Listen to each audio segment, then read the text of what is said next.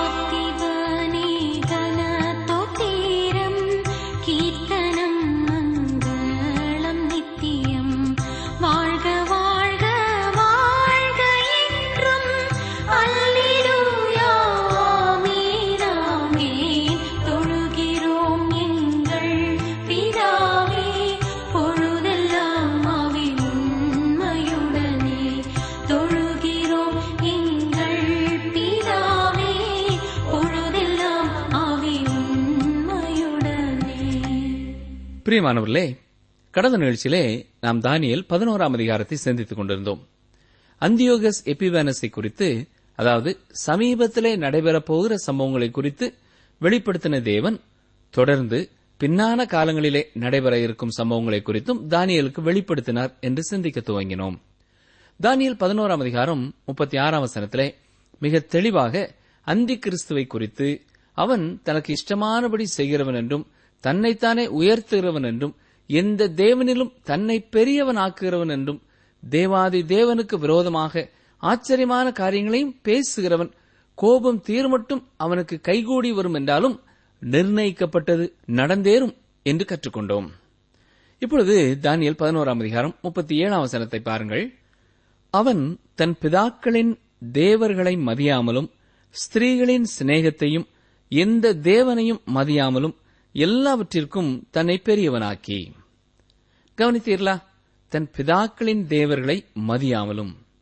இந்த வாக்கியத்திலிருந்துதான் இந்த அந்தி கிறிஸ்து ஒரு யூதனாக இருக்க வேண்டும் என்பதும் அறியப்படுகிறது. என்றாலும் இந்த வாக்கியம் ஒரு சீர்திருத்த கிறிஸ்தவனை குறித்தோ அல்லது ரோமன் கத்தோலிக்க கிறிஸ்தவனை குறித்தோ அல்லது தேவனை அறியாத ஒரு மனிதனை குறித்தோ கூறுகிறதாயிருக்கிறது. அவன் எங்கிருந்து வரும் ஒருவனாய் இருந்தாலும் தன் பிதாக்களின் தேவர்களை மதியாதவனாய் இருப்பான். இதை குறித்த ஒரு உதாரணத்தை சரித்திரத்திலே நாம் பார்க்கலாம். அமெரிக்க ஐக்கிய நாட்டிலே நாஸ்திக கொள்கைகளை பரப்பும் சங்கத்தை உருவாக்கியதே ஸ்மித் எனப்படுகிற ஒரு மெதரிஸ் திருச்சபையின் போதகருடைய மகனாவார். அது மட்டுமல்ல உலகம் அறிந்த ஸ்டாலினும் ஒரு வேதாம கல்லூரியிலே பயின்றவர். ஏற்கனவே நான் கூறியது போல இந்த அந்தி கிறிஸ்துவின் பொறுப்பை இரண்டு நபர்கள் நிறைவேற்றுவது போல தெரிகிறது. இவர்கள் இருவரை குறித்தும் வெளிப்படுத்தின விசேஷம் பதிமூன்றாம் அதிகாரத்திலே நாம் படிக்கலாம். ஒன்று அரசியல் ரீதியான ஒரு ஆளுநர். இவன் ரோம சாம்ராஜ்யத்தின் பின்னணியத்திலிருந்து வருகிறவனாயிருப்பான்.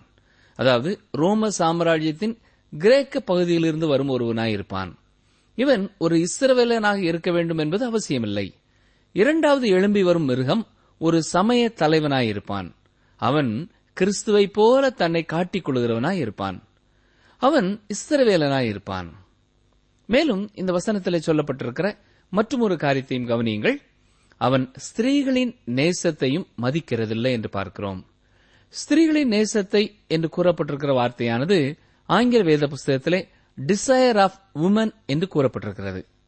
இதை குறித்து ஒரு வேத பண்டிதர் சொல்லும்பொழுது இதுதான் மேசியாவின் தாயாக இருக்க வேண்டும் என்ற வாஞ்சை உள்ள யூத பெண்களின் வாஞ்சையை குறிக்கிறது இது என்கிறார்.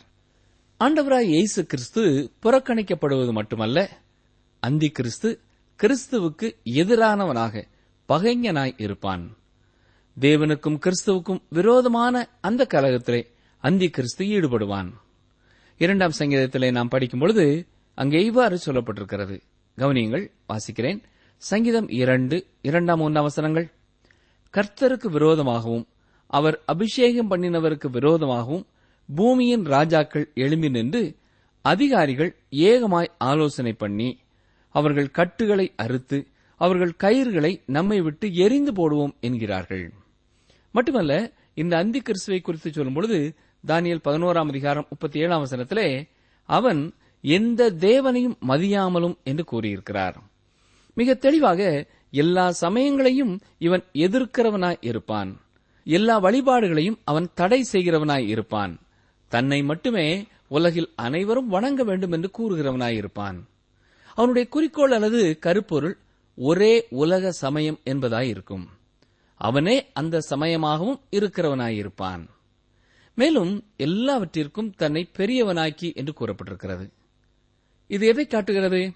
இது நான் என்னும் ஆணவத்தால் உச்சந்தலை முதல் உள்ளங்கால் வரை நிறைந்த ஒரு ஆழ்தத்துவத்தை காட்டுகிறது. மகா உபத்திரவ காலத்தின் பயங்கரமான காலகட்டத்தை இது விவரிக்கிறது. கவுனியங்கள் வாசிக்கிறேன் வெளிப்படுத்தின விசேஷம் பதிமூன்றாம் அதிகாரம் பதினைந்து முதல் பதினேழாம் வசனம் வரை. மேலும் அம்மிருகத்தின் சொரூபம் பேசத்தக்கதாகவும் மிருகத்தின் சொரூபத்தை வணங்காத யாவரையும் கொலை செய்யத்தக்கதாகவும் மிருகத்தின் சொரூபத்திற்கு ஆவியை கொடுக்கும்படி அதற்கு சத்துவம் கொடுக்கப்பட்டது. அது சிறியோர் பெரியோர் ஐஸ்வர்யவான்கள் தரித்திரர் சுயாதீனர் அடிமைகள் இவர்கள் யாவரும் தங்கள் தங்கள் வலது கையிலாவது நெற்றிகளிலாவது ஒரு முத்திரையை பெறும்படிக்கும் அந்த மிருகத்தின் முத்திரையையாவது அதன் நாமத்தையாவது அதன் நாமத்தின் லக்கத்தையாவது தரித்துக் கொள்கிறவன் தவிர வேறொருவரும் கொள்ளவும் விற்கவும் கூடாதபடிக்கும் செய்தது. அந்த மிருகத்தினுடைய அடையாளம் இல்லாமல் நீங்கள் எதையும் வாங்க முடியாது விற்கவும் முடியாது. ஒரு உணவகத்தில் போய் சாப்பிடவும் முடியாது. பயணம் செய்வதற்கான பயணச்சீட்டை பெற்றுக்கொள்ள முடியாது. ஆம் பிரியமானவர்களே அதுதான் பூரணமான சர்வாதிகார ஆட்சியை குறிக்கிறது.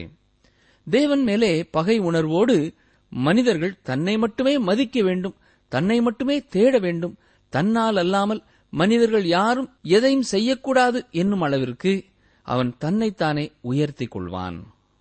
தானியல் பதினோராம் அதிகாரம் முப்பத்தி எட்டாம் வசனத்தை பாருங்கள்.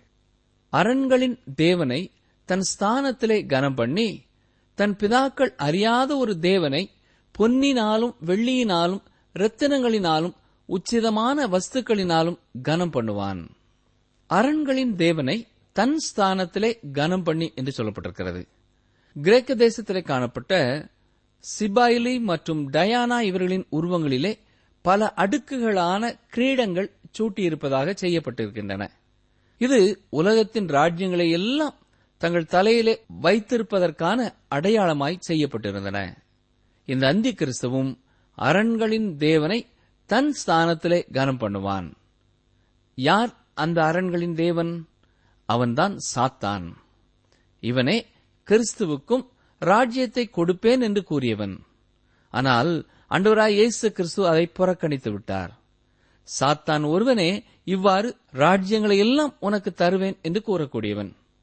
அதை அந்த அந்தி கிறிஸ்து ஏற்றுக்கொண்டு உலக அளவிலான சர்வாதிகாரியாய் மாறுவான். இரண்டு தெசலோனிக்கேயர் இரண்டாம் அதிகாரம் நான்காம் வசனத்திலேயும் வெளிப்படுத்தின விசேஷம் பதிமூன்றாம் அதிகாரம் நான்காம் வசனத்திலேயும் நாம் பார்ப்பது போல அந்தி கிறிஸ்து அநேகருடைய தொழுகையை ஏற்றுக்கொள்வான் அந்த காலகட்டத்திலே உலகம் முழுவதும் சாத்தானை தொழுது கொள்கிறதாய் இருக்கும். அவனுடைய ஆளுகையின் கீழேயே உலகத்தில் உள்ள அத்தனை ராஜ்யங்களும் இருக்கும். அப்பொழுதுதான் உலகளவிலான சர்வாதிகார ஆட்சி உண்டாயிருக்கும். இப்பொழுது தானியல் பதினோராம் அதிகாரம் முப்பத்தி ஒன்பதாம் சனத்தை பார்ப்போம். அவன் அரணிப்பான கோட்டைகளுக்காகவும் அந்நிய தேவனுக்காகவும் செய்வது என்னவென்றால் அவைகளை மதிக்கிறவர்களுக்கு மகா கனம் உண்டாக்கி அவர்கள் அநேகரை ஆளும்படி செய்து அவர்களுக்கு தேசத்தை கிரயத்துக்காக பங்கிடுவான். இது சாத்தானுடைய காலகட்டமாய் இருக்கப் போகிறது. அவன் முழுமையாக அந்த நாட்களை அனுபவிக்கப் போகிறான். அவனுடைய காலம் மிக குறுகினது என்பதை அவன் அறிந்திருக்கிறான். வெளிப்படுத்தின விசேஷம் பன்னிரெண்டாம் அதிகாரம் பன்னிரெண்டாம் அவசரத்தை கவனியுங்கள். ஆகையால் பரலோகங்களே அவைகளில் வாசமாயிருக்கிறவர்களே களி கூறுங்கள்.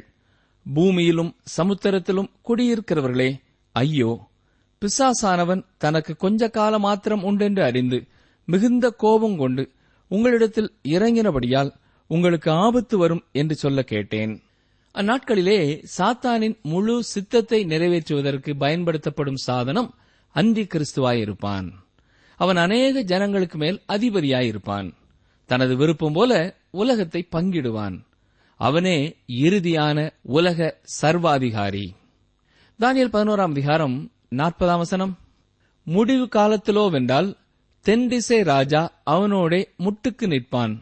வடதிசை ராஜாவும் ரதங்களோடும் குதிரை வீரர்களோடும் அநேகம் கப்பல்களோடும் சூறை காற்று போல் அவனுக்கு விரோதமாய் வருவான். அவன் தேசங்களுக்குள் பிரவேசித்து அவைகளை பிரவாகித்து கடந்து போவான். கவனித்தீர்களா? இது கடைசி காலம் அல்ல இது முடிவு காலம். தானியலின் மனதிலே இருந்த இந்த முடிவு காலம் இஸ்ரவேல் ஜனங்களின் கடைசி காலம். இதைத்தான் அண்டவராய் இயேசு கிறிஸ்து மகா உபத்திரவ காலம் என்று குறிப்பிட்டிருக்கிறார். தென் திசை ராஜா என்று சொல்லப்பட்டிருப்பது எகிப்திய ஆட்சியாளரை குறிக்கிறது. ஆனால் அவனை யார் என்று நாம் அடையாளம் காண்பது மிக கடினமான ஒரு காரியம். ஏனென்றால் பல்லாண்டு காலங்களாக எகிப்து தேசத்தைச் சேர்ந்த எவரும் எகிப்து தேசத்தை ஆட்சி செய்யவில்லை. அந்த குறிப்பிட்ட காலகட்டத்திலே எகிப்தின் அதிபதியாக எழும்பப் போகிறவன் ஒருவேளை முழு ஆப்பிரிக்க நாடுகளையும் ஒன்றாக்கி இதுவரை எந்த எகிப்திய அரசனும் செய்ய முடியாத அந்த ஒருங்கிணைப்பை ஏற்படுத்தி அந்தி கிறிஸ்துவுக்கு எதிராக வரலாம். அடுத்ததாக வடதேச ராஜா என்று வாசிக்கிறோம். இந்த வடதிசை ராஜாவை நாம் எளிதாக இனம் கண்டு கொள்ளலாம் இவன் செலுசிட் வம்சத்தைச் சேர்ந்தவனாய் இருப்பான். இசைக்கியல் முப்பத்தி எட்டு முப்பத்தி ஒன்பதாம் அதிகாரங்களிலே சொல்லப்பட்டிருக்கிற வடதிசையிலிருந்து வருகிறவனாய் இருப்பான். வடதிசையின் ராஜா என்று சொல்லும்பொழுது இது ரஷ்ய தேசத்தை குறிக்கிறது. ரஷ்யா தான் இந்த யுத்தத்தை ஆரம்பிக்கும் என்று நாம் கூறலாம். அது சாதாரணமான யுத்தமாக அல்ல அது ஒரு பெரிய போராய் இருக்கும். ஆரம்பத்திலேயே வடதிசையின் ராஜா அகற்றப்படுவான். ஏனென்றால் தேவன் அந்த ராஜ்யத்திற்கு விரோதமாக நியாய தீர்ப்பை நடத்துவார். தானியல் பதினோராம் அதிகாரம் நாற்பத்தி ஓராம் வசனத்தை பாருங்கள். அவன் சிங்காரமான தேசத்திலும் வருவான். அப்பொழுது அநேக தேசங்கள் கவிழ்க்கப்படும். ஆனாலும் ஏதோமும் மோவாவும் அம்மோன் புத்திரரில் பிரதானமானவர்களும் அவன் கைக்கு தப்பிப் போவார்கள். முழு ரஷ்ய படைகளும் பாலஸ்தீன எல்கைக்குள்ளே கடந்து வருகிறது. அந்த மகா உபத்திரவ காலத்திலே மிக பெரிய போராட்டம் ஏற்பட்டிருக்கும். அந்தி கிறிஸ்து பாலஸ்தீன பகுதிக்குள்ளே வரும்பொழுது அதுதான் சிங்காரமான தேசமாய் இருக்கிறது. அங்கே அவனுக்கு எதிராக ஏதோமும் மோவாவும் அம்மோனும் உறுதியாக நிற்கும். இந்த பகுதியிலேதான் இன்று இஸ்மவேலரின் சந்ததியாரான அரபு மக்கள் வாழ்ந்து வருகிறார்கள். எனவே சில காலங்கள் இவர்களோடு அவர்கள் யுத்தம் செய்ய போகிறார்கள். தானியல் பதினோராம் அதிகாரம் நாற்பத்தி இரண்டாம் வசனம். அவன் தேசங்களின் மேல் தன் கையை நீட்டுவான். எகிப்து தேசம் தப்புவதில்லை. எகிப்து தேசமும் தெற்கு ராஜாவும் அந்தி கிறிஸ்துவுக்கு இடம் கொடுப்பார்கள். தானியல் பதினோராம் அதிகாரம் நாற்பத்தி மூன்றாம் வசனம். எகிப்தினுடைய பொன்னும் வெள்ளியுமான ஐஸ்வர்யங்களையும் உச்சிதமான எல்லா வஸ்துக்களையும் ஆண்டு கொள்ளுவான். லீபியரும் எத்தியோப்பியரும் அவனுக்கு பின் செல்வார்கள். இந்த உலகத்தின் சர்வ சம்பத்துக்களையும் ஆண்டு கொள்கிறவனாய் அவன் இருப்பான். அந்த காலகட்டத்திலே எல்லா பங்கு சந்தைகளும் அவனுடைய கட்டுப்பாட்டின் கீழேதான் இருக்கும். லிபியாவும் எத்தியோப்பியாவும் அவனுக்கு அடிபணியும். அவன் ஆப்பிரிக்க கண்டத்தையும் கட்டுப்பாட்டிற்குள்ளே கொண்டு வருவான். தானியல் பதினோராம் அதிகாரம் நாற்பத்தி நான்காம் வசனம். ஆனாலும் கிழக்கிலும் வடக்கிலும் இருந்து வரும் செய்திகள் அவனை கலங்க பண்ணும். அப்பொழுது அவன் அநேகரை அழிக்கவும் சங்காரம் பண்ணவும் மகா உக்கரத்தோடே புறப்பட்டு போய். கவனித்தீர்களா? கிழக்கிலும் வடக்கிலும் இருந்து வரும் திரள் கூட்டமான படைகள் யுத்தத்திலே கலந்து கொள்ளும். இப்பொழுது இந்த உலகத்தை ஆளும் அதிகாரி கலங்க போகிறான். அந்த காலகட்டத்திலே இந்த உலகத்திற்கான எந்த நம்பிக்கையும் இல்லாமல் போகும். தேவனுடைய ஜனங்களுக்கும் தேவனையே அன்றி வேறு எங்கும் நம்பிக்கை இருக்காது. தானியல் பதினோராம் அதிகாரம் நாற்பத்தி ஐந்தாம் வசனம். சமுத்திரங்களுக்கு இடையிலுள்ள சிங்காரமான பரிசுத்த பருவத தண்டையிலே தன் அரமனையாகிய கூடாரங்களை போடுவான். ஆனாலும் அவனுக்கு ஒத்தாசை பண்ணுவார் இல்லாமல் அவன் முடிவடைவான். சமுத்திரங்களுக்கு இடையிலே என்று கூறப்பட்டிருப்பது மத்திய தரை கடலுக்கும் எருசலேமிற்கும் இடைப்பட்ட இடத்தை குறிப்பிடுகிறது. மிக குறிப்பாக சிங்காரமான பரிசுத்த பர்வதத்தண்டை என்று சொல்லும்பொழுது அது மிக தெளிவாக எருசலேமை குறிக்கிறது. வேறு வார்த்தைகளிலே சொல்ல வேண்டுமென்றால் அந்த குறிப்பிட்ட காலகட்டத்திலே அந்தி கிறிஸ்துவானவன் இந்த உலகத்தை ஆளுவதற்கான அவனது தலைமை இடத்தை மத்தியதரை கடலுக்கும் எருசலேமிற்கும் நடுவிலே நிறுவுவான். அங்கிருந்து ஆட்சி செய்வதற்கு பதிலாக ஆண்டவராய் இயேசு கிறிஸ்து திரும்பி வந்து அவனை அழிப்பார். இதைத்தான் வெளிப்படுத்தின விசேஷம் பத்தொன்பதாம் அதிகாரம் பதினேழாம் வசனத்திலே வாசிக்கிறோம். தீமை எவ்வளவு அதிகரிக்க வேண்டுமோ அவ்வளவு அதிகரித்துவிடும் ஆண்டவராய் இயேசு கிறிஸ்து மட்டுமே வந்து இந்த உலகத்திலே தனது ராஜ்யத்தை ஸ்தாபிப்பார். அவரே இந்த உலகத்தை மீட்டு ரட்சிக்கிறவராய் இருக்கிறார். நிகழ்ச்சி கேட்டுக்கொண்டிருக்கிற எனக்கு அருமையான சகோதரனை சகோதரியே அன்று உலகத்தை ஆள வர இருக்கும் இயேசு கிறிஸ்து இன்று உள்ளங்களிலே ஆட்சி செய்கிறவராயிருக்கிறார் இயேசு எனது பாவத்திற்கான தண்டனையையும் ஏற்றுக்கொண்டார் என்பதை நீங்கள் விசுவாசித்து அவரை உங்கள் இரட்சகராக பெற்றுக்கொள்ளும்படியாக ஏற்றுக்கொள்ளும்படியான ஒரு அனுபவத்திற்குள்ளே நீங்கள் கடந்து வரும் பொழுது அவரே உங்களுக்கு அடைக்கலமும் கோட்டையும் அரணுமாயிருப்பார். இன்றும் உங்கள் சூழ்நிலை எதுவாயிருந்தாலும் உங்கள் நம்பிக்கையை அண்டவராய் இயேசு கிறிஸ்துவின் மேலே வையுங்கள். அவரே நமக்காக பரிந்து பேசுகிறவர். அவரே நம்முடைய பாவங்களுக்கான தண்டனையை பெற்றுக் கொண்டவர் அவரை மட்டுமே நீங்கள் உறுதியான மனதுடன் பற்றிக் கொள்வீர்கள் என்றால் பூரண சமாதானம் உங்கள் உள்ளங்களையும் உங்கள் இல்லங்களையும் ஆளும். ஜெபிப்போமா? எங்களை நேசிக்கிறங்களே ஆண்டவரே. இறுதி காலத்திலே அந்தி கிறிஸ்து வரும்பொழுது என்னென்ன நடைபெறும் என்பதை தெளிவாய் நீர் எங்களுக்கு எழுதி கொடுத்திருக்கிறீர். உமக்கு நன்றி செலுத்துகிறோம். ஒவ்வொரு காலகட்டங்களிலேயும் இதை அறிந்தவர்களாக காலத்தை கணிக்கும் கிருவை நிறைந்தவர்களாக எங்களை காத்துக்கொள்ளும். இந்த நிகழ்ச்சியை கேட்டுக்கொண்டிருக்கிற ஒருவராவது உம்மை விட்டு தூரம் போய் விடாதபடி உம்முடைய வருகையிலே உம்மோடு சேர்த்துக் கொள்ளப்படத்தக்கதாக நீரே அவர்களை ரட்சிக்க வேண்டும் என்று கெஞ்சுகிறோம்.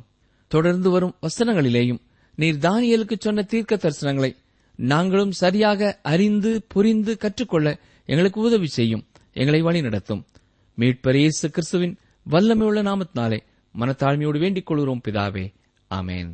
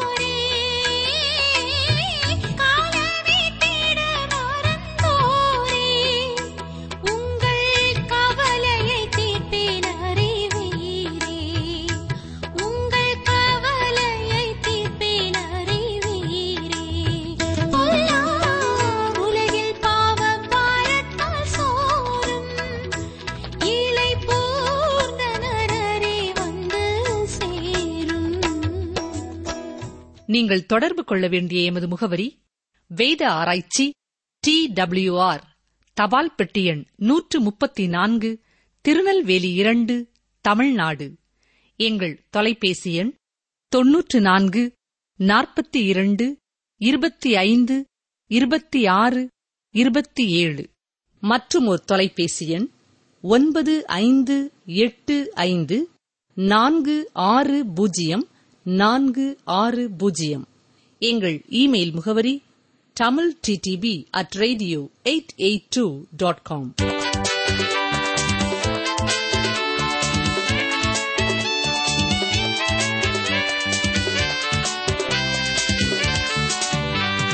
கர்த்தரே உனக்கு நித்திய வெளிச்சமாயிருப்பார்.